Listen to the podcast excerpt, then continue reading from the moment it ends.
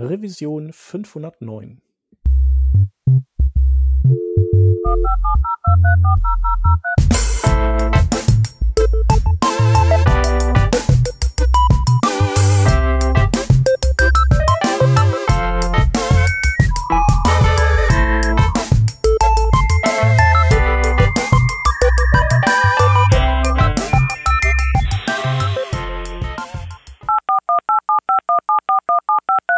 Diese Revision von Working Draft wird euch präsentiert von Hörerinnen und Hörern wie euch.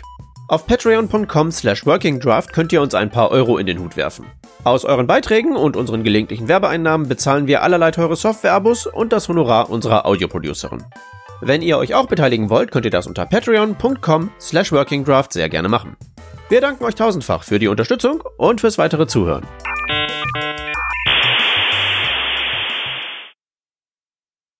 Hallo und herzlich willkommen zu einer neuen Ausgabe des Working Draft Podcast. Wir sind heute nur zu zweit äh, und ich bin der Einzige aus dem Team. Ich bin der Shep und als Gast haben wir heute da den Patrick Lipinski. Hallo Patrick. Servus. Wir kennen uns schon eigentlich eine ganze Weile über Twitter und wir haben ja auch so ein bisschen diese was wir immer so die Klassenfahrt-Bubble nennen, wo äh, irgendwie eine ganze Reihe Leute, die wir einfach so auf Konferenzen kennengelernt haben, irgendwie drin gelandet sind. Äh, und ähm, wir sehen uns dann ab und zu auf irgendwelchen Konferenzen. Das sind dann die Klassenfahrten. Meist irgendwie bei der Beyond Tellerrand vielleicht. Ich weiß gar nicht, ob wir ja. andere ja. Konferenzen schon, also wir zwar jetzt äh, konkret. Äh, nee, meistens, haben. meistens Beyond. Genau, die Beyond, die ja, genau, du, du kommst aus München, bei dir gäbe es ja theoretisch auch noch eine Beyond, ja. die jetzt nicht wahrscheinlich ausfallen würde. Dann würden wir uns da auch wiedersehen. Genau, und äh, das geht jetzt schon einige Zeit so und irgendwie haben wir gedacht, jetzt müssen wir einfach mal, müssen wir dich mal hier in den Podcast einladen. Und ja, heute ist es soweit. Genau, so vielen Dank fürs Kommen. Ja, danke für die Einladung. Ist mir eine Ehre. Erzähl mal kurz, äh, wer du bist und was du machst. So, München haben wir schon gesagt. Ja, ja, ja, deshalb auch das äh, Servus. Ich bin zwar kein gebürtiger Münchner oder gebürtiger Bayer, aber äh, das Servus gewöhnt man sich dann doch hier irgendwie schnell an. Ja, ich äh, bin Patrick. Ich bin im Internet meistens eigentlich eher bekannt als Lippe oder ähm, auf Twitter Dicke Lippe. Also je nachdem, welcher Nickname halt gerade noch frei ist, weil ähm, ich habe irgendwann vor ein paar Jahren dann festgestellt, dass man sich doch mit sehr vielen Felipes aus Südamerika äh, den Nickname teilt und es entsprechend äh, schwer ist, äh, immer die, die, die Kurzform zu bekommen. Ja, und irgendwie über äh, Twitter, äh, über meine Gratulation zu eurer 500. Sendung, äh, ja, bin ich hier so ein bisschen äh, reingeschlittert und ja, wurde dann äh, schlussendlich von dir äh, einfach mal eingeladen dazu. Einfach mal verhaftet, genau. Ja. Und das passiert, äh, wenn man euch gratuliert. Ja, ist äh, eine gefährliche Nummer. Nee, aber äh, es wird dir gut gehen und so. Und wir haben ja auch gesagt, dass wir heute äh, zusammen äh, Glücksrad spielen wollen. Weil das ist ja, ja genau, eigentlich so, genau. das haben wir auch schon echt lange, das Format, und das ist eigentlich immer ganz cool. Ja. Ähm, früher haben wir ja immer, oder hat der Peter ja immer in der HTML-Spec mit seiner äh, Maus mit irgendwie ähm, hier mit dem, ich glaube, der hat so ein Schwungrad an der Maus, genau, das ja. einfach dann schwingen lässt und dann muss einer Stopp sagen. Das Problem war aber, dass wir da eigentlich immer nur eben HTML-Themen hatten. Genau, das haben wir jetzt ja mal renoviert und jetzt haben wir so ein, haben wir unser neues Glücksrad, das, das sich an der MDN bedient und da uns da HTML, CSS und auch äh, API-Krempel rausfischen wird. Und das uns ja auch manchmal in letzter Zeit äh, ganz schön ganz schön merkwürdige Dinge daraus gefischt hat. Genau, und das wollen ja. wir heute spielen und dann gucken wir einfach mal, äh, was da rauskommt und was uns dazu einfällt. Genau, genau. Schauen wir mal, wo wir uns jetzt blamieren können alles. Ja, auf jeden Fall blamieren wir uns. Also das letzte war ja auch, hatten wir auch eine Vorbesprechung gesagt, das war ja das Unglücksrad. Also da kam ja dann wirklich nur größtenteils nur Mist raus. Ja, ja. Äh, Bei Overscroll Behavior hätte ich sogar noch was dazu sagen können, aber der Rest äh, wäre ich auch relativ blank gewesen. Ja, ja, siehst du mal. Dann, äh, genau, ich äh, bin mir sicher, dass es diesmal super wird. Und äh, genau, du hast es ja schon auf, würde ich, äh, tippe ich mal, ne? Und ja. äh, dann würde ich sagen, äh, mach du doch mal den Aufschlag, dass du Oha. Den, den Knopf drückst und dann gucken wir mal, was da rausgewürfelt wird. Dann werde ich mal drücken. Yes. Ah, das finde ich schon mal einen guten Start. Genau, CSS, und zwar die Property Appearance. mit der hantierst du wahrscheinlich viel rum, oder? So wie ich das auch unseren Hörerinnen und Hörern unterstelle. Mit Appearance habe ich, glaube ich, ehrlich gesagt noch nicht wirklich viel gemacht, ähm, außer mal bei irgendwelchen äh, Formularen äh, quasi irgendwelche Sachen weggestylt. Ja. Ich glaube, das ist auch äh, in erster Linie der Sinn dieser Property, dass man, dass man irgendwie so ganz viele eingebackene Styles des Browsers wieder loswerden kann. Ja, ähm, ja. Meistens beim Select. Genau, meistens beim Dass Select. irgendwie alle umstylen wollen. Ja, ja, genau. Da gibt's ja jetzt auch was äh, Neues. Ähm, weiß nicht, ob du das mitbekommen hast. Dieses OpenUI-Projekt gibt's ja und jetzt kann man eben, ich werde das nochmal raussuchen, im Microsoft Edge Canary kann man äh, einen Flag freischalten, wo es ein, ich, ich glaube, das heißt irgendwie Select Menu Element benutzen kann. Und das kann man komplett frei stylen. Also es funktioniert eigentlich wie ein Dropdown. Nur, dass es halt eben alle unsere Wünsche erfüllt. Ich meine, davon hatte ich schon mal irgendwie etwas vorbeitickern sehen, ja. Ja. Genau, ansonsten, ähm, ich glaube, das Appearance, das kommt auch ursprünglich aus Safari und ich weiß auch nicht, ob die irgendwie, wenn man das setzt, äh, da habe ich mich, äh, das habe ich gar nicht so genau untersucht, aber theoretisch müsste dann, ich weiß gar nicht, dann, dann äh, werden wahrscheinlich so, dass ja eigentlich meistens irgendwelche so Shadow-DOM-Sachen, äh, die, die man da, mit denen man es zu tun hat, also auch so Inputs sind ja dann, wenn man dann äh, die inspiziert, äh, dann merkt man so, aha, da, ist eigentlich, das ist so ein, ein Element, das aus viel mehr Elementen aufgebaut ist und ich denke mal, dass dann die ganzen Styles dieser, dieser Bauteile einfach wegfliegen. Genau, aber man kann halt auch so, äh, so Progress Bars und so das Default Styling wegwerfen, das ja eigentlich auch mehr so ein Serviervorschlag ist, aber nicht so richtig cool meistens aussieht und dann dann kann man da ungestört von, von Grund auf stylen. Ja, also wenn ich es genutzt habe, stand meistens einfach nur Appearance None und ja. äh, da hat, wurde der Rest einfach äh, etwas komplett Neues äh, dazu gebaut. Ja, ja, so mache ich das auch immer. Also vielleicht müsste man damit auch mal rumspielen und gucken, dass man, keine Ahnung, einem, einem Input äh, die Appearance Text Area gibt und dann mal gucken, ob das, ob das dann irgendwie vielleicht sogar einen schönen Side-Effekt hat, der, der einem gefällt. Aber wahrscheinlich. Ja, aber wenn man sich die, die Standard-Keywords mal anschaut und auch die Non-Standard-Keywords, äh, ist da ein wilder Mix, was die Browser unterstützen und was nicht. Ja. Also mal, mal ist der Firefox dabei, mal ist der Safari dabei. Mhm. Der Chrome scheint irgendwie so, ja, bei den Non-Standard ist er so gut wie gar nicht dabei, bei den Standard dafür schon. Ja, ich, ja, der Chrome, der wird wahrscheinlich äh, die so, also das gibt's ja schon relativ lange und wahrscheinlich äh, unterstützt er die gleichen, die auch Safari unterstützt. Ah ja, da steht's ja auch. WebKit Blink. Genau. Ja, keine Ahnung. Also ähm, vielleicht auch da einfach mal die äh, an unsere Hör Hörenden die Frage, Habt ihr denn schon mal Appearance äh, anderweitig benutzt, als, ähm, als Elemente eben auf Appearance None zu setzen, um sie dann zu stylen? Also habt ihr da schon mal die Appearance quasi getauscht aus irgendwelchen Gründen? Also vielleicht äh, oder vielleicht gibt's ja Leute, die gerne aus Diffs Buttons bauen und die dann Appearance Button brauchen, damit es dann am Ende wieder wie ein Button aussieht oder so. Ähm, das wäre vielleicht echt ganz interessant. Oder ob's, ob ihr überhaupt äh, interessante Appearance-Werte kennt, die, die, die es wert wären, ausprobiert zu werden.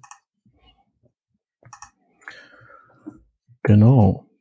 So, ich notiere das noch hier mit dem Select-Menü, dass wir das hier auf jeden Fall noch verlinken werden.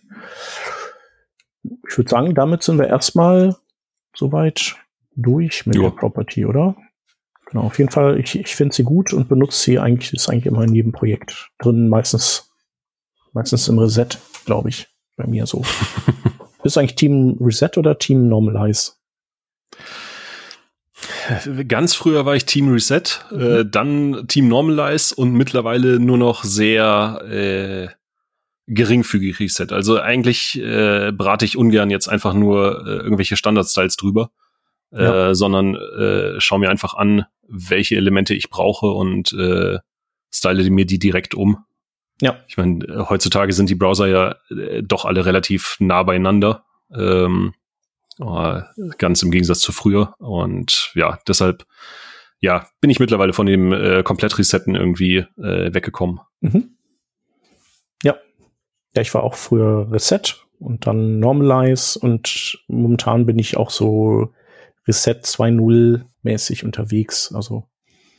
Ja, es in letzter Zeit sind ja einige neue Reset-Ansätze irgendwie aufgeploppt, äh, verblockt worden von diversen Leuten. Mhm. Ja, dank äh, hier dieser neuen äh, sozusagen globalen Keywords, ne, so wie äh, Initial und äh, Unset, glaube ich, sind die zwei, ne? Ja. Ja, ja, die werden noch cool. Also genau, die, die, die sind jetzt ja so gerade im Begriff, breitflächig auch supported zu werden. Und das ist ja dann ja, immer der ja. Moment, wo die dann auch tatsächlich breitflächig zum Einsatz kommen. Und da bin ich echt gespannt, was, was da noch so alles passieren wird. Also damit kann man ja auch ganz cool so Sachen machen, wie äh, dass man irgendwie manchmal beim Style äh, zurücksetzen irgendwie nicht weiß, was war denn der ursprüngliche Style dieses Elements? War das ein Inline-Block-Element oder ein Block-Element und so? Das kann man dann ja mit so Initial dann wieder ganz gut, äh, also dem, dem Element selbst überlassen, äh, ja. zu bestimmen. Ja, wir hätten ähm, das, das ähm, Zurücksetzen setzen hätten wir bei äh, iFrames äh, früher immer ganz gerne gehabt, beziehungsweise bei äh, der reingezogenen Werbung, äh, die wir dann schlussendlich in iFrames ausgelagert haben, weil ähm, sonst quasi immer unsere unser CSS in die Werbung reingegriffen hat oder äh, andersrum. Mhm. Ja. Deshalb wollten wir da eigentlich immer quasi so ein äh, ein Unset äh, außenrum machen, ähm, aber äh, ja, zu dem Zeitpunkt, als wir das brauchten, äh, wurde es noch nicht unterstützt. Ja. Breitflächig.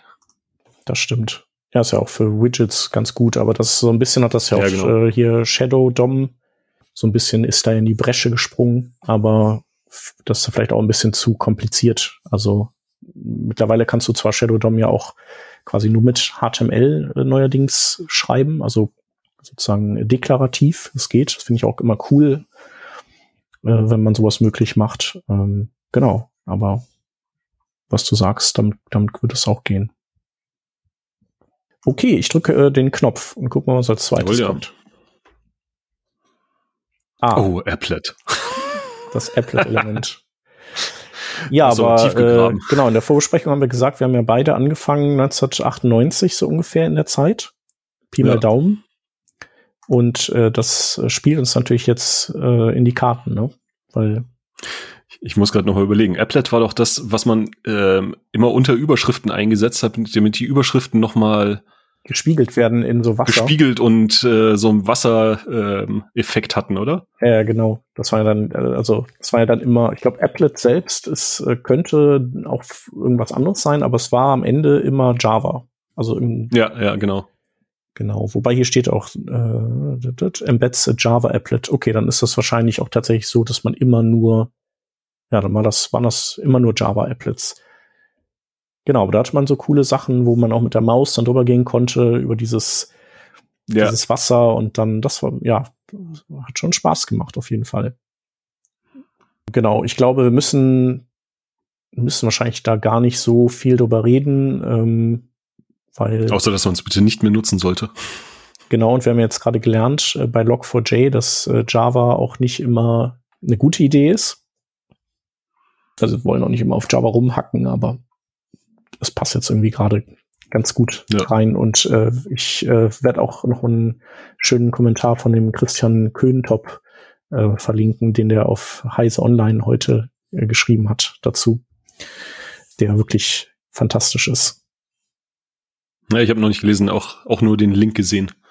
Der Tab ist offen, aber noch nicht gelesen. Ja, also jetzt wirklich super.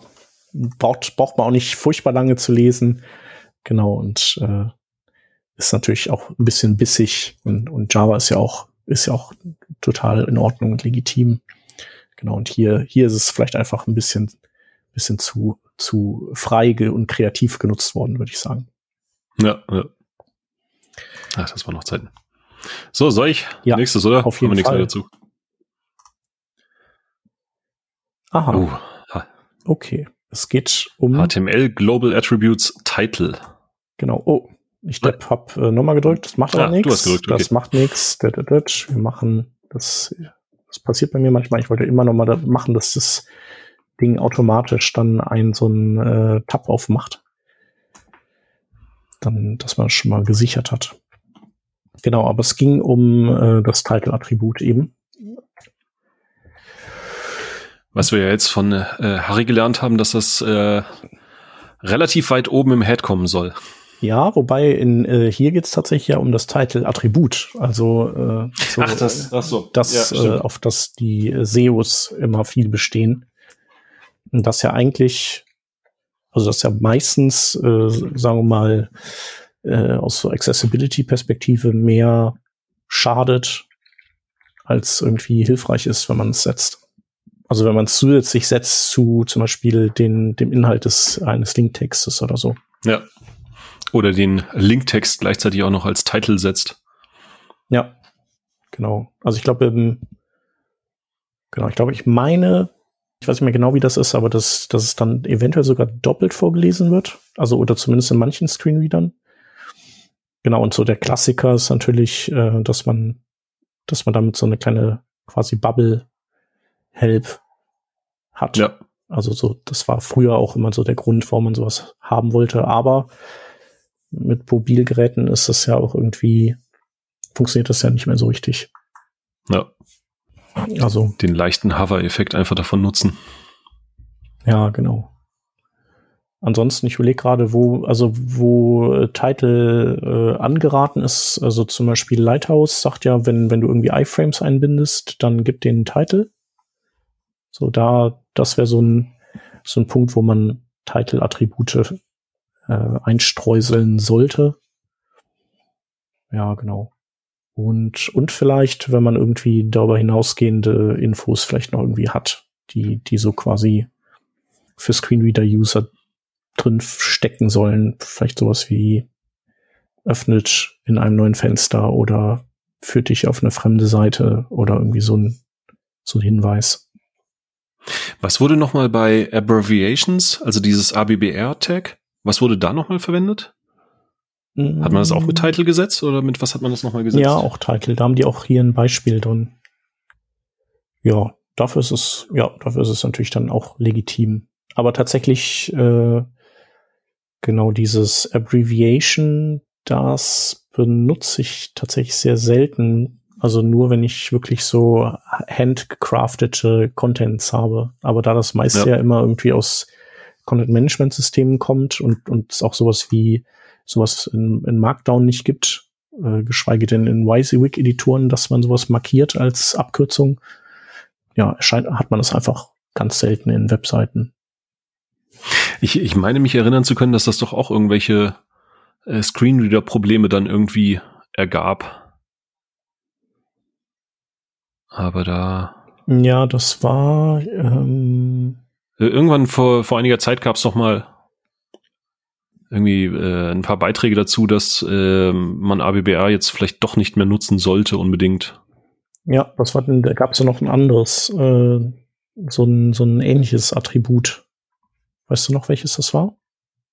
Äh, du meinst Define, DFN? Oder? Nee, auch das, das auch so anspielt auf Abkürzungen. Ähm, ja, keine Ahnung. Abbreviation, das äh, Element, das können wir auf jeden Fall auch nochmal äh, einfach verlinken. Denn es schadet ja nicht. Genau, ich glaube, Ak Akronym war das andere. Stimmt, das gab's noch. Genau. Und das sind auch wieder so Feinheiten, da hat man dann so eine Flut an verschiedenen Elementen während andere Sachen irgendwie viel dringender Elemente gebrauchen könnten. Naja. Okay. Dann, genau, würde ich sagen, wenden wir uns äh, einfach mal dem nächsten Dings zu, das ich ja aus Versehen schon er erdrückt, erklickt habe. Da sind wir wieder bei CSS und da haben wir ein Type, das heißt also ein, ein Datentyp, äh, Time Percentage. Und ich kann mir gerade, ach so, doch, wahrscheinlich in Keyframe-Animationen oder sowas. Nee, auch nicht. Oder doch? Also in, in Animationen hat man ja Prozentwerte, die irgendwie was mit der Zeit zu tun haben, aber nee, darum ich geht's nicht. Ich auch gerade durchzulesen, aber äh okay. Das Coole ist, dass äh, selbst MDN selber irgendwie gar nicht viel dazu sagen möchte.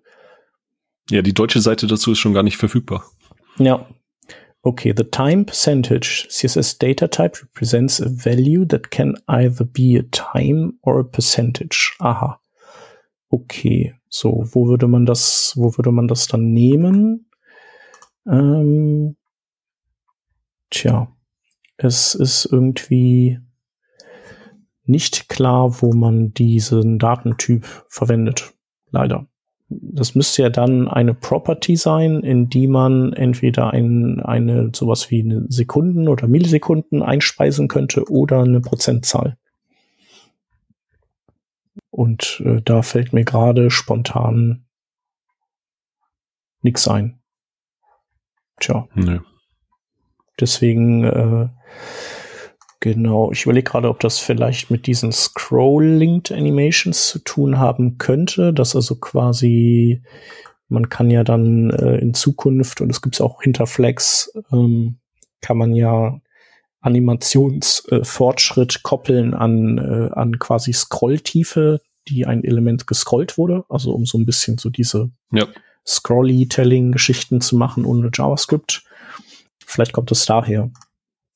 Genau, aber wenn, wenn unsere Hörer und Hörerinnen eine Idee haben, gerne, gerne herschmeißen, herwerfen in unsere Kommentare. Wofür man das brauchen kann. Ich weiß es auf jeden Fall nicht. Und damit würde ich sagen, hm. musst du mal wieder ja. einen Knopf drücken. Ich finde auch nichts weiter dazu. Dann mache ich einfach mal weiter. Ach je. API Gyroscope X. Ah ja, okay. Ja, Gyroskop gibt es ja schon eine ganze Weile. Genau, und da. Ach, das ist so, okay. Ist ja quasi so äh, Lagesensor. Ja. Gibt es ja auch im Mac, meine ich. Also der, der Mac hat auch einen äh, Lagesensor eingebaut, die Windows-Kisten nicht, soweit ich weiß. Genau. Und der, der macht das, glaube ich, der hat den drin, weil der die, oder früher zumindest die mechanischen Festplatten, glaube ich, ausgeschaltet hat, wenn, wenn er gemerkt hat, dass der gerade vom Tisch fällt. Also dafür hatten die tatsächlich den Lagesensor da drin und den konntest du dann auch im Browser abfragen. Genau, aber ich glaube, das war so am Anfang der HTML5, äh, des HTML5-Hypes, dass man dann so so Dinge mit mit dem mit der Gyroscope API, die war ja so relativ früh zusammen mit der Geolocation API, waren das so die, so guck mal, was man machen kann. Poster Childs. Aber so richtig ja. hat man ja, glaube ich, ähm, keinen Anwendungsfall dafür. Also so bei VR-Kram schon, aber, aber so für uns äh, Normalos weiß ich gar nicht, was man zum, mit der Gyroskop API so treiben könnte. So richtig. Setzt ja vor allem, also ich meine, wenn der Portrait oder Landscape Mode auf dem Mobile zum Beispiel, setzt er dann den Wert einmalig oder ähm, also ob es jetzt quasi 0 oder 90 Grad ist oder äh hm, Ach so, nee, nee, das ist quasi, du fragst die ständig ab. Also du, ich glaube, du kannst die dann so quasi pollen und dann kriegst du da ständig äh, neue Werte rausgeliefert. Ja, stimmt. Im Example pollen sie es auch gerade. Ja. Oh, noch nicht mitgearbeitet bisher. Nee, warum auch? Also es gibt ja auch so äh, Leitsensor, die äh, genau die die Helligkeits-API. So da kann ich mir eher noch so echte Use Cases vorstellen, dass du vielleicht irgendwie sagst, äh, ich äh, guck halt, wie hell es ist und stelle meine meine Farben oder mein Theme entsprechend ein oder sowas auf der Seite. Aber ich glaube, das scheitert wiederum daran, dass äh, dafür, dass man dafür erstmal Permissions abfragen muss, glaube ich. Und dann äh, da haben ja schon wieder ganz viele Leute keinen Bock mehr drauf. Was ich auch verstehen kann. Ja. Ja, dieses Ambient Light Sensor meinst du, ne? Ja. Da ja, musst, genau. du erst die, musst du erst die Permissions abfragen und dann äh, kannst du erst loswerkeln. Genau. Bei der Gyroscope API, ich weiß gar nicht, war das da bei der vielleicht anders? Ja. ja, also die, wobei bei der ist es halt so, du willst dann vielleicht, wenn du sagst, so hier, wenn du äh, lustige Sachen auf dieser Webseite durch Kippen deines Telefons machen willst, drücke hier und stimme zu. So, okay. Und bei, bei dem Leitsensor, der wäre ja mehr so im Hintergrund. Da würde ich mir vorstellen, dass der Besucher oder dem Besucher gar nicht groß auf den Keks geht damit. Das wäre dann ganz cool und die Seite automatisch einfach sich, sich adaptiert. Aber wenn die dann auch nachfragt, dann ist das irgendwie alles schon wieder Käse. Ja. Vor allem kann es ja dann auch passieren, dass du quasi gegen äh, das eigentliche Gerät oder also gegen den Leitsensor im Gerät äh, auch vorgehst. Weil der, was weiß ich, äh, dann zum Beispiel ja auch die Helligkeit oder ähnliches anpasst. Mhm. Ja, stimmt. Vom Display und dann äh, fängst du wieder an und äh, ja. drehst noch mal mehr quasi an den Farben. Ja, stimmt. Ja, genau, das machen die ja auch. Ja, ja, hast recht. Ja, es gibt so irgendwie so APIs, die äh, aus denen wird wahrscheinlich auch nichts. Und man ist ja mittlerweile irgendwie so traumatisiert, immer wenn dann irgendwas, irgendwelche Rechte von einem will, dann ist man ja eigentlich eher, dass man nur noch so sagt, so nein, nein, geh weg. Ja. Genau, erstmal Nein drücken und dann äh, hinterher. Oh, das hätte ich hier gebraucht. Ja, ah, damn, wie komme ich wieder ran an den Requester? Gar nicht. Ja. Ja, das ist ja mit diesen, äh, mit den Push-Notifications ist das ja äh, so schön, dass der quasi nur einmal geht und dann äh, kannst du ihn nie wieder abfragen. Ja. Ja, deswegen haben ja diese ganzen Anbieter, so wie äh, Clever Push und Co., die, ähm, die machen ja jetzt schon ganz lange, dass die erst so einen Requester einblenden, der, der zwar so aussieht ungefähr, als äh, wäre der ja, nativ, ja. aber ist nicht nativ, damit, wenn du dann Nein sagst, dann super. Unsere ja, einzige wir, Chance. Wir können es nochmal irgendwann versuchen. Ja, genau. ja. Alright. Ich hatte die Gyroscope-Geschichte übrigens hier nicht, weil wahrscheinlich mein äh, hier äh, WebSockets äh, mit meiner Verbindung eben äh, abgeschmiert ist. Äh, jetzt bin ich aber wieder verbunden und äh, teste das, indem ich jetzt mal drücke und dann sagst du, ob es bei dir auch erscheint. Ja. Sehr gut. Genau. Ähm, das hatten wir schon, glaube ich, also das hatten wir auf jeden Fall in der, glaube ich, Unglücksfolge. Ähm, das, da geht es um das, die Manifestdatei, dieses JSON-Ding, wo man so verschiedene Dinge äh, hinterlegen kann für PWAs. Und das ist jetzt die Dear-Property, also quasi in welche Richtung läuft äh, zum Beispiel jetzt der Title-Text dieser App. Ich möchte darüber nicht reden. Wir verweisen einfach auf die, aufs letzte Glücksrad. Ich drücke einfach nochmal. Ja. Ah, das finde ich schon wieder cool. Da geht es um CSS-Selektoren. Und äh, im Konkreten geht es um äh, den, den Selektor, was ist das? Äh, ist eine Pseudoklasse, die aber irgendwie mit einer Klammer wie bei einer Funktion ist. Ähm, also oder eher wie bei diesem bei dieser Not-Pseudoklasse, also Ho Doppelpunkt ja. Host-Kontext und dann Klammer auf. Und da kann man was reinstecken. Also normalerweise würde ich sagen, ich habe überhaupt keine Ahnung, was das ist. Aber tatsächlich äh, habe ich mich mit damit befasst, wie, also das, was du vorhin schon mal gesagt hattest, also dass äh, äh, ich arbeite gerade in einem Projekt, wo wir eben zwei Frontends haben, ein altes und ein neues. Und ich wollte halt gerne äh, Komponenten aus dem neuen ins alte reinhängen. Aber ohne dass die, dass die Styles äh, kaputt gehen. Und äh, da äh, habe ich dann gesagt, ja, okay, dann äh, arbeite ich doch einfach hier mit äh, Shadow DOM.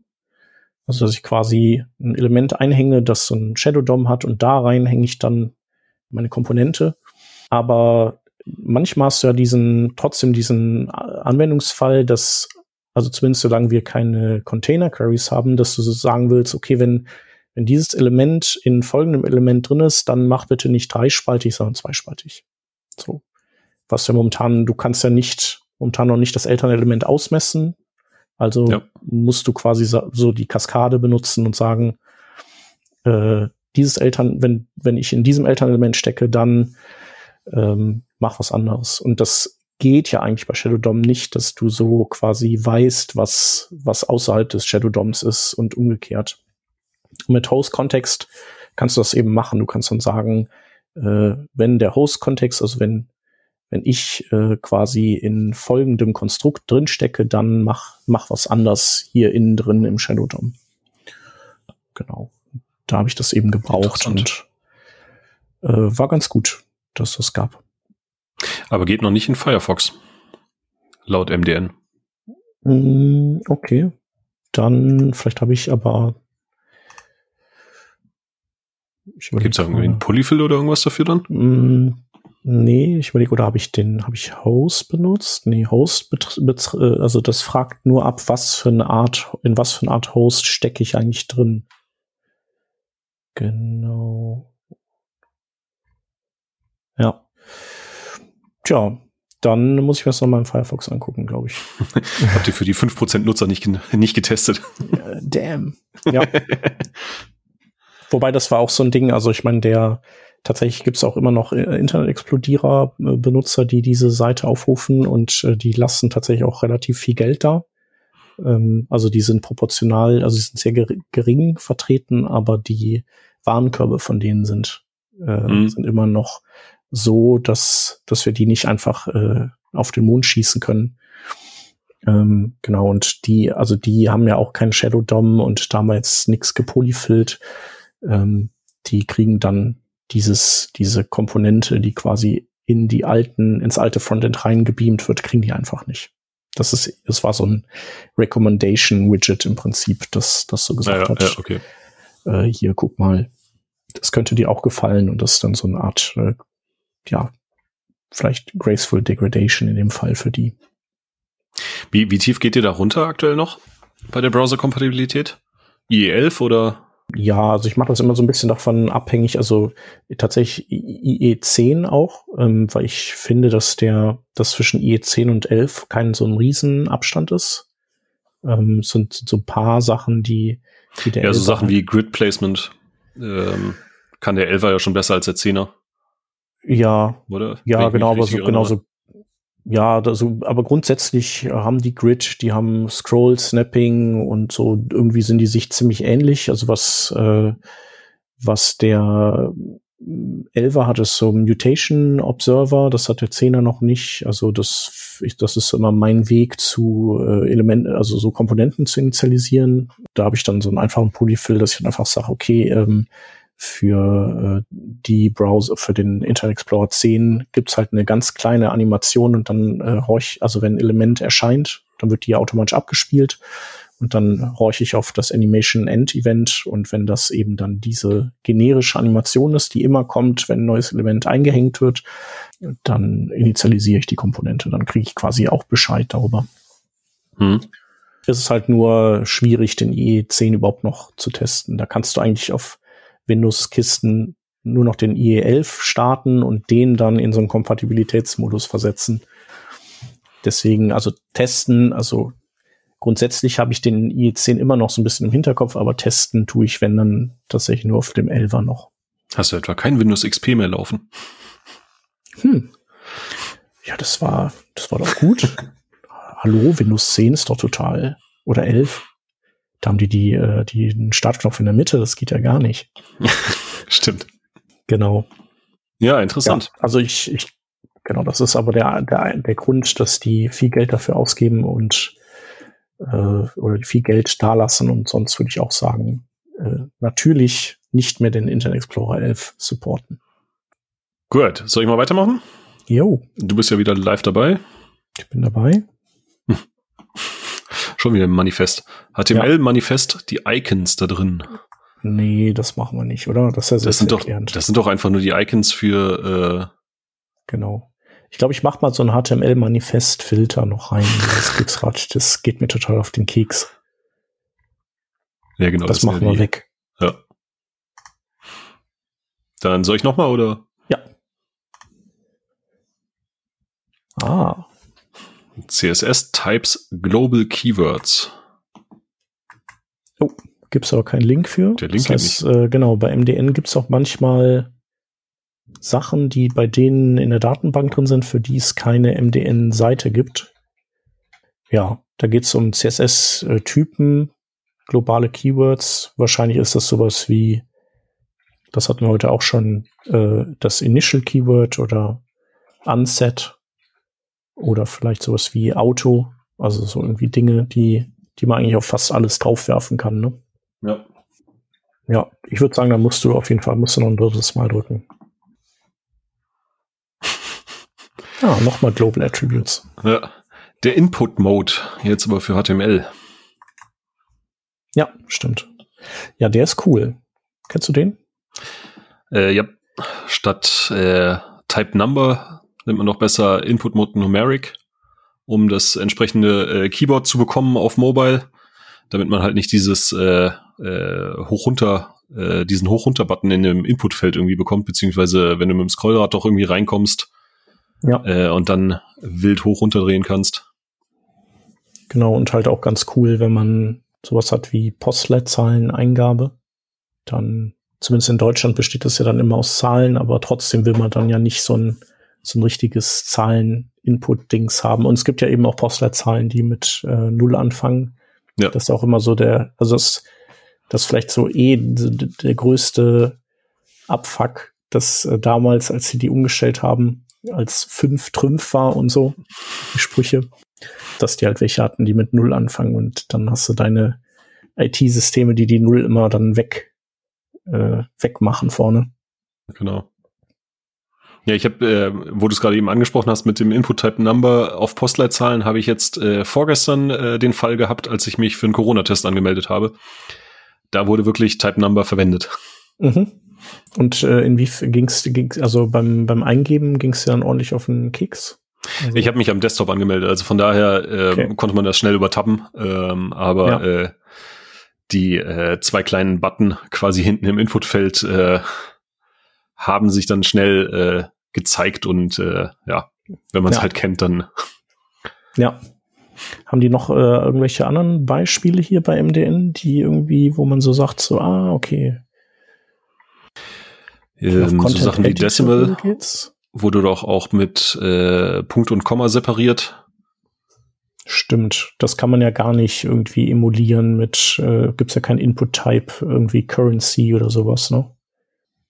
Und äh, ansonsten ähm, habe ich es, glaube ich, bei mit E-Mail auch häufiger verwendet, weil wir bei einem Login hatten wir äh, das Problem, dass äh, quasi die Kunden haben sich mit einer E-Mail-Adresse als äh, ID angemeldet und äh, wir Mitarbeiter hatten quasi nur unseren äh, AD-Namen, also vom Active Directory unseren Namen, der dann in dem Fall eigentlich normalerweise ohne das Ad war.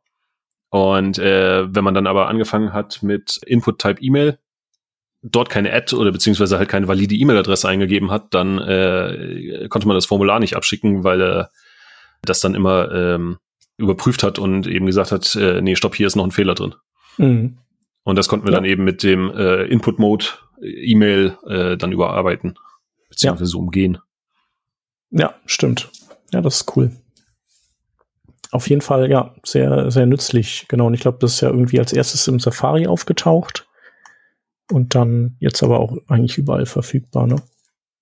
Nee, Quatsch. Nicht im Safari aufgetaucht, weil da steht No. Ja, ich dachte, es wäre im Safari. Also, ja, aber es, da, da, ich meine, also es geht ja da größtenteils drum, um das Keyboard anzuzeigen. Und Safari on iOS äh, unterstützt es ja. Ah ja, stimmt. Ja, okay, macht Sinn. Allerdings ja, interessanterweise laut der Tabelle hier erst mit Version 12. Aber ich, also äh, ich äh, nutze mittlerweile seit mehreren Jahren Android. Ich weiß jetzt gerade gar nicht genau, mit welcher Safari-Version man auf dem iPhone gestartet ist. Weil die werden ja wahrscheinlich nicht mit 1 dort gestartet sein, oder? Nee. Schwer zu sagen.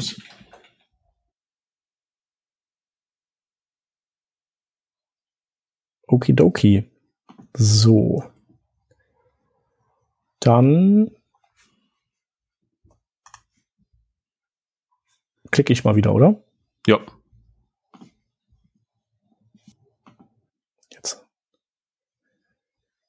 okay, jetzt haben wir ein, ein hartes, hartes Teil bekommen. Und zwar äh, aus dem Themenkomplex APIs, äh, Keyframe-Effekt und da Iteration Composite. So. Äh, Keyframe-Effekt ist allein schon äh, so was, was mir nichts sagt. Dito. Dito. Web Animations, okay, Level 2, also Web Animations 2, also was Neues. Web Animations kennt man ja vielleicht so ein bisschen.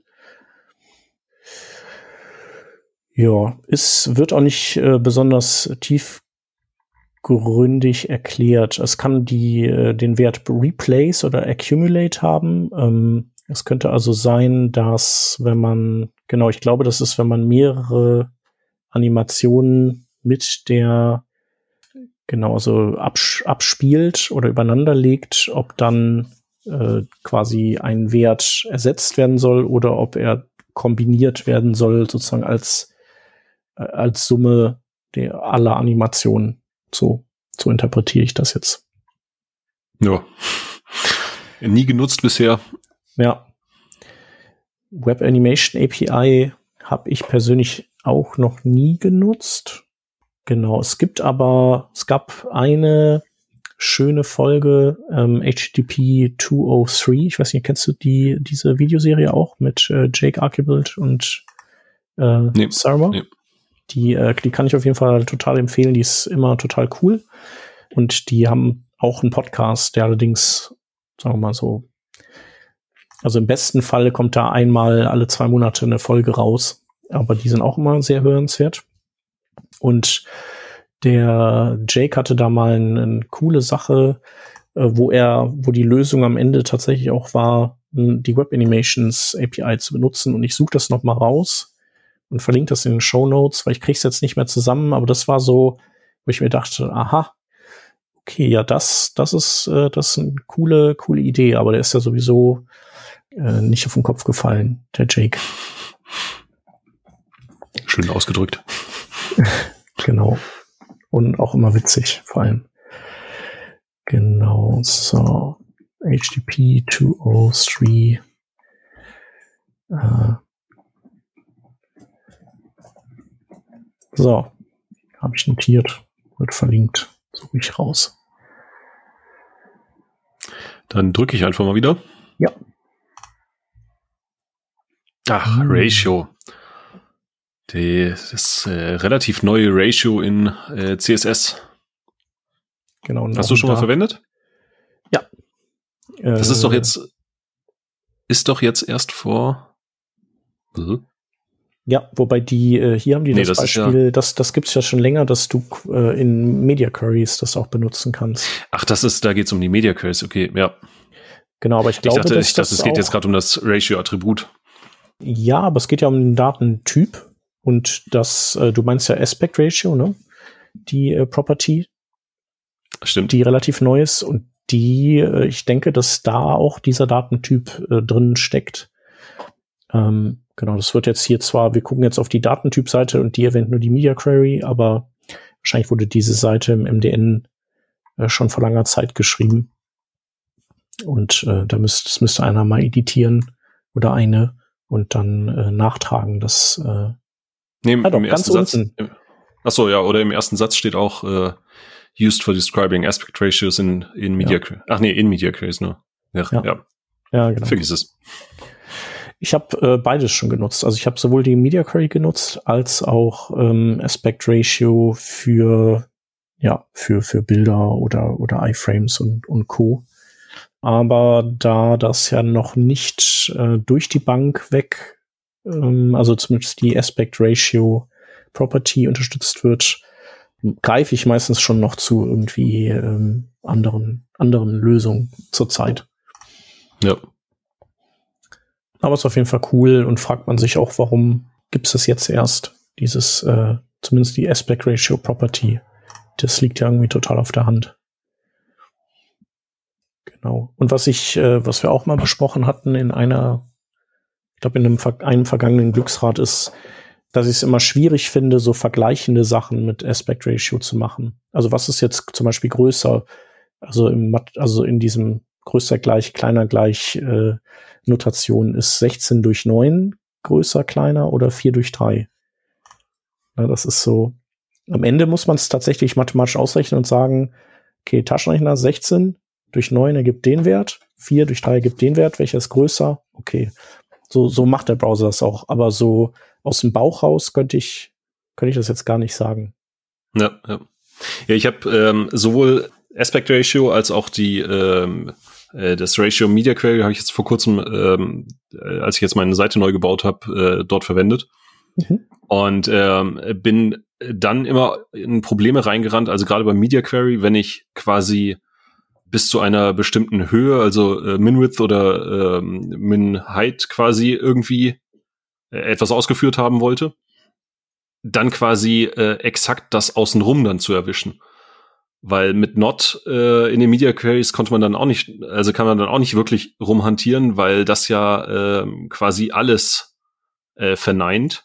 Mhm. Äh, und dann äh, kriegst du also nicht, also du kriegst quasi nicht den äh, exakten Gegenausschnitt äh, von dem, was man äh, vorher mit Aspect Ratio und, und Minwidth äh, zum Beispiel als Rahmen sich irgendwie wählt. Ja. Ja, stimmt. Das war ein ziemliches Gefrickel da irgendwie äh, dann die äh, diese ganzen Cases außenrum irgendwie mit eigenen Media Queries zu erwischen. Ja, stimmt, da gibt es auf jeden Fall noch Defizite. Also ein bisschen was gibt's ja jetzt, äh, wird da ja wieder gemacht. Also das so Notationen, also mit so, so Range-Notationen und so Zeugs. Ja. Dass die irgendwie sich, sich ein bisschen leichter verstehen lassen. Genau, aber was du sagst, nee, da kann man eigentlich wäre mein Ansatz eben irgendwie zu gucken, dass ich quasi erstmal den allgemeinen Style habe und dann, dass ich dann alles irgendwie auf links drehe innerhalb der Media Query. Dann ja, ja. Genau. Ansonsten Aspect Ratio habe ich, nutze ich wirklich sehr selten. Also ich glaube, sowas benutze ich am meisten, um äh, sowas wie tatsächlich Bildgrößen, Layoutgrößen so ein bisschen anzupassen daran, ob man jetzt gerade auf einem Breitbildschirm guckt oder ob man irgendwas äh, auf dem Smartphone hochkant sich anschaut oder so. Also da, da darf es dann ja ruhig ein bisschen höheres Bild sein und auf dem Breitbildbildschirm ist es dann vielleicht aber schon so, dass, dass es einfach zu hoch ist, weil man dann schon gar nicht mehr erahnt, was da vielleicht noch drunter an Content kommt. Hm, stimmt, ja. Wobei ich das, glaube ich, immer mit äh, dann irgendwie einer äh, Maximalhöhe gesetzt habe und ähm, äh, hm. hier mit äh, Contain oder Cover ja. und dann halt quasi abgeschnitten habe. Ja. Dann drücke ich nochmal. Jawohl. Okay. Irgendeine API aus die Presentation Connection heißt und die man die, die Methode Close hat. Tja, Presentation Connection, das könnte ja vielleicht sowas sein wie irgendwie Apple AirPlay oder sowas. Aber es wird von Safari nicht unterstützt, also kann es das schon mal nicht sein. Genau, jetzt äh, klicke ich mal auf Presentation Connection. Und das ist natürlich ein experimentelles Feature und es ist die Presentation API. Aha, aha. Und damit kann man, tja, was weiß ich was machen. Man weiß es nicht. ja, schwer zu sagen. Vielleicht kann man damit ein, das in Chrome unterstützt wird, vielleicht ein äh, Chromecast ansprechen oder so. Das, äh, das wäre möglich. Genau. Wird hier aber auch nicht erklärt. Also wenn man sich die Presentation äh, API anschaut, dann sprechen sie da zumindest von DLNA, Chromecast, Airplay, ah. Miracast. Ah, okay. Na dann. Ja, dann scheint irgendwie sowas in die Richtung zu sein. Shownotes. Okay. Ja. Okay. Ja, vielleicht für Leute, die irgendwie mit Video rumhantieren und das irgendwie auf einen externen Bildschirm draufkriegen müssen. Hm. hm. Ja, wobei es geht wohl darum, dass du da ein das ist eine kontrollierende Seite und eine präsentierende Seite und die whatever. Wir machen lieber weiter. Ja, würde ich auch sagen. Genau, wir, wir verlinken das und äh, sieht auf sieht irgendwie sieht schon interessant aus. Ähm, Less können wir aber jetzt hier einfach irgendwie nicht kommen wir nicht drauf klar. Genau. Was heißt davon, wenn wenn wir das, was wir jetzt machen, dass das quasi unsere Abschlussproperty ist? Die, die ich jetzt gerade gedrückt habe, ich glaube, da können wir direkt nochmal drücken. Ja, drück die mal weg. ist äh, irgendwas mit VR. VR. Ja. Ah. CSS Add Rule Property. Add Rules äh, Property. Ähm, genau. Da geht's äh, um die äh, Add Property äh, Rule. Und äh, hast du, Patrick, schon mal damit gearbeitet? Bis jetzt noch nicht nehmen. Also ich, ich habe sie irgendwann mal gesehen, ähm, aber äh, ich hatte bis jetzt noch keinen wirklichen ja. sinnvollen Verwendungszweck dafür. Ja, genau, aber du, äh, wir hatten in der Vorbesprechung, äh, hast du ja gesagt, dass du auch hier bei den Kollegen von Wo wir sind, ist vorne reingehorcht hattest. In, in, da war ich ja zu Gast letztens. Äh, das hatten wir ja auch hier mal im Working Draft äh, erwähnt und verlinkt. Und äh, die haben ja bei sich immer so eine Restro retrospektiven äh, quasi Sendungsabschnitt. Ja, ja. Und äh, da ging es auch um Ad Property, um die, um die Rule. Und ähm, genau, ich habe da so ein paar Sachen äh, auch drin erklärt und vor allem auch verlinkt bei denen auf der Seite. Das heißt also, ich, wir verlinken jetzt darüber und dann könnt ihr euch die Links da äh, angucken. Um, und um generell ist die andere Folge auch sehr hörenswert. Und der Podcast auch, genau. Aber äh, Dankeschön. Genau, also du kannst, äh, wir haben ja jetzt schon ein paar Mal äh, Data Types hatten wir jetzt ja schon äh, oder hat uns das Glücksrad ausgespuckt und ähm, letztlich äh, geht das wieder so in die gleiche Richtung mit der Add Property Rule kannst du einer Custom Property einen Datentyp äh, zuweisen und äh, wenn du das nicht machst, dann ist die einfach nur ein dummer String. Ja, und stimmt. wenn die ein dummer String ist, kannst du die ja nicht animieren. Oder du kannst keine kannst halt irgendwie keine richtig coolen Sachen machen. Ähm, genauso äh, richtig coole Sachen sind halt zum Beispiel auch, dass du, dass du so mathematische Funktionen nachbilden kannst mit äh, Custom Properties, äh, indem du eben irgendwie manchen äh, einen Float-Wert äh, gibst und manch, bei manchen sagst du halt, die sind aber äh, Integers und dann, äh, dann kannst du daraus irgendwie so eine Rundungsfunktion bauen und so Zeugs. Genau das und, und äh, so ein paar Beispiele findet ihr dann verlinkt bei den Kollegen von wo wir sind es vorne.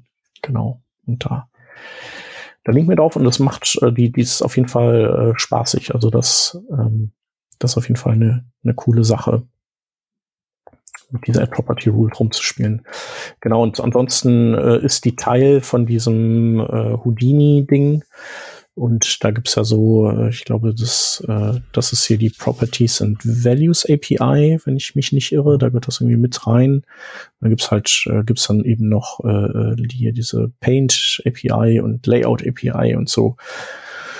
Und ich, die interessieren mich eigentlich nicht so und ich glaube auch nicht, dass die wirklich ähm, irgendwann äh, uns oder durchschlagenden Erfolg haben werden gibt irgendwie nichts, was ich painten wollte, groß, was, äh, was ich nicht irgendwie anders lösen kann. Und ähm, diese Layout-API, da gibt's ja so ein paar Beispiele, wie man irgendwie so ein Masonry-Layout machen kann, aber das gibt's jetzt ja tatsächlich auch äh, in, ich glaube, als äh, Grid, Sonderform ja. von Grid, genau.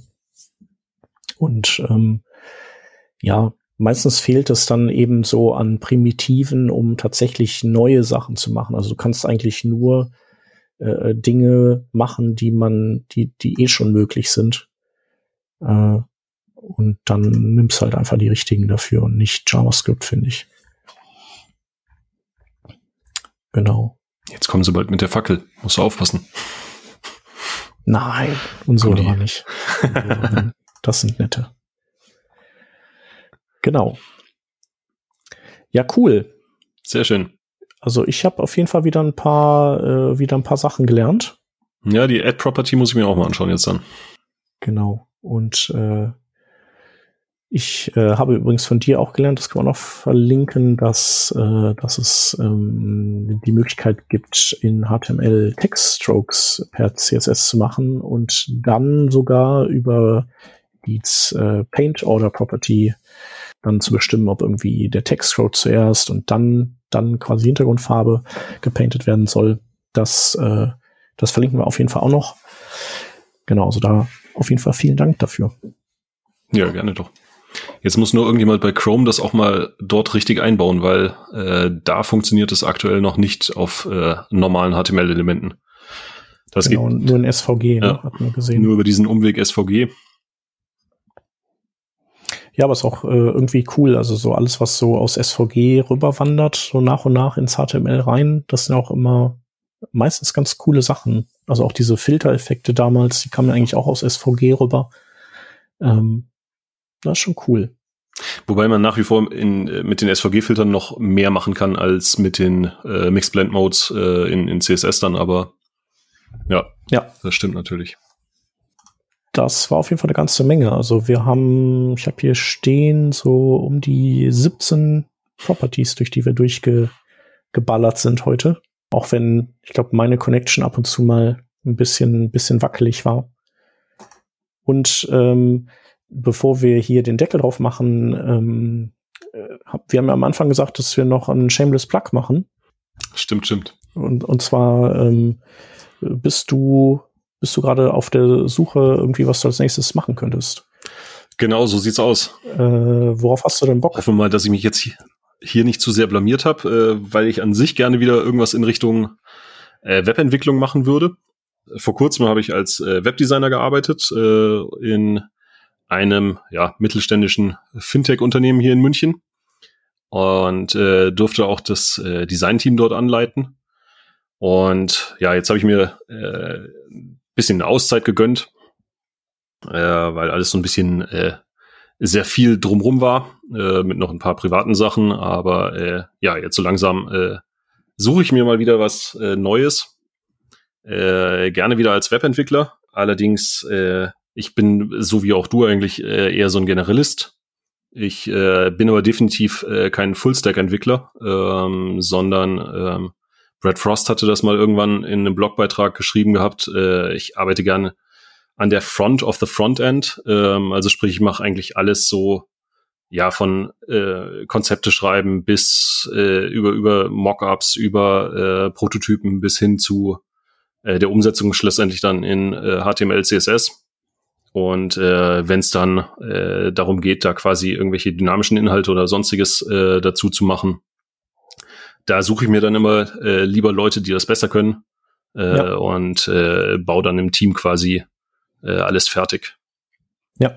Und das heißt also, du, du, du hast jetzt äh, weniger Bock äh, äh auf Docker, GraphQL und was da noch theoretisch alles mittlerweile in, in diesem Backend vom Frontend äh, alles herumschwirrt, sondern tatsächlich, genau, also das ist ja auch, eh, das ist ja auch, wie du schon gesagt hast, auch nicht meins. Ähm, da sind ja so, so Stefan und so, der, der, äh, der ist aber sowieso der Hans Dampf in allen Gassen. Genau.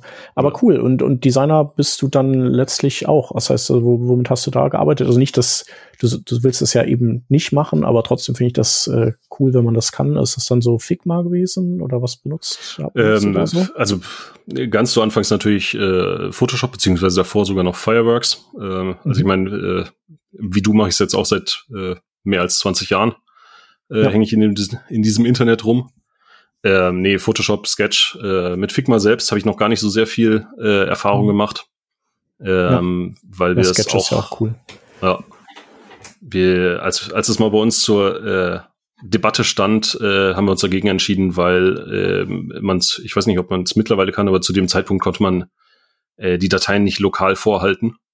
Und mhm. äh, da war das Tool noch zu neu, als dass wir es jetzt irgendwie dem vertraut hätten, ähm, dass ja wir jetzt quasi unsere ganzen Mockups, unsere ganzen äh, Design Systems mehr oder weniger jetzt in Figma rüberziehen und dann äh, sagen die nach drei Monaten, wow, äh, war schön mit euch, aber äh, wir machen jetzt mal hier zu. Ja, ja, stimmt. Nee, genau, aber ja, also Design äh, auch gerne. Äh, bei, um nochmal quasi auch zu, wo wir, äh, wo wir sind, ist vorne zurückzukommen. Ähm, die hatten jetzt vor kurzem auch den Dirk dort als Gast. Ähm, der hat über UX Engineering ähm, geredet. Ja, und im Grunde genommen ist das so, so das, was ich eigentlich auch suche. Also ja. ich, ich habe ich hab schon diverse Titel gehabt in der Vergangenheit, aber äh, ja, es hat sich eigentlich immer irgendwie darum gedreht, äh, die äh, Projektmanager, Produktmanager zu beraten, äh, zu unterstützen mit irgendwie ähm, eben irgendwelchen Prototypen und äh, dann schlussendlich das Ganze umzusetzen und ja, mit dem Backend-Team äh, zu reden und äh, halt die Sachen auf die Straße zu bringen damit. Ja. Ja, cool. Dann äh, äh hoffen wir mal, dass, äh, dass sich da was Cooles ergibt für dich. Ja, sehr gerne, sehr gerne. Ich, ich bin gespannt, womit du dein, deine Bio irgendwann updaten wirst. Hoffentlich meldet sich noch jemand, nach, nachdem ich hier teilweise so rumgestammelt habe. Ach Quatsch. ich meine, das äh, sind ja auch teilweise wirklich äh, sehr herumstammelnswerte Dinge, die wir hier ausgegraben ja, haben. Ja. Ne? Ähm, genau, also da muss auch noch mal ein ernstes Wörtchen mit unserem Glücksrad-Automaten reden und vor allem dem mal austreiben, dass er dauernd, der soll nicht immer diese Manifest-Krempel da rausfischen, den der geht mir sowas von auf den Zeiger mittlerweile. Genau. Ja, ich würde sagen, vielen Dank, dass, dass du heute zum ersten Mal unser Gast warst. Äh, wir äh, machen das einfach nochmal. Ja, sehr gerne. Warum nicht? Also auch wenn du mal Langeweile hast oder so, äh, gerne Bescheid sagen. Ähm, genau, mit dem Stefan Judis haben wir das ja auch schon mal gemacht. Äh, der hatte Bock auf Glücksrad und dann, dann haben wir das gemacht. Und wie, wie du ja auch äh, heute mitbekommst, äh, ist, ist dann auch schon mal äh, ein großer Teil der Crew verhindert. Ja. Und, äh, genau, wenn du heute gar nicht, wenn du heute nicht gewesen wärst, dann äh, weiß ich nicht, dann hätten wir vielleicht den ersten, die erste Episode aufgenommen, mit, wo nur ich irgendwas so von einem Blatt verlese oder so. Genau. Und äh, den Hörerinnen und Hörern vielen Dank fürs Zuhören. Ähm, genau, wenn ihr zu unseren Fragen äh, irgendwie äh, noch ein bisschen Input geben könnt, freuen wir uns. Oder ihr generell noch irgendwie äh, euren Senf dazu geben wollt, tut das gerne auf workingdraft.de slash 509 äh, slash. Das ist die Episodennummer. Genau, ansonsten äh, hören wir uns nächste Woche wieder oder ihr hört uns. Da haben wir auch wieder einen Gast da und zwar den, also wenn es alles gut geht, wie geplant, den Nikolaus Rademacher. Und da sprechen wir über die Rolle und Verantwortung von Entwicklerinnen in agilen Teams. Also weniger technisch, aber auch ähm, sehr interessant und gerade so über diesen Themenkomplex haben wir schon lange, lange nicht gesprochen. Mal sehen, was da rauskommt. Alles klar. Dann macht's gut. Vielen Dank, Patrick. Viele Grüße Danke nach München auch. und bis bald. Bis dann. Ciao, ciao. Tschüss.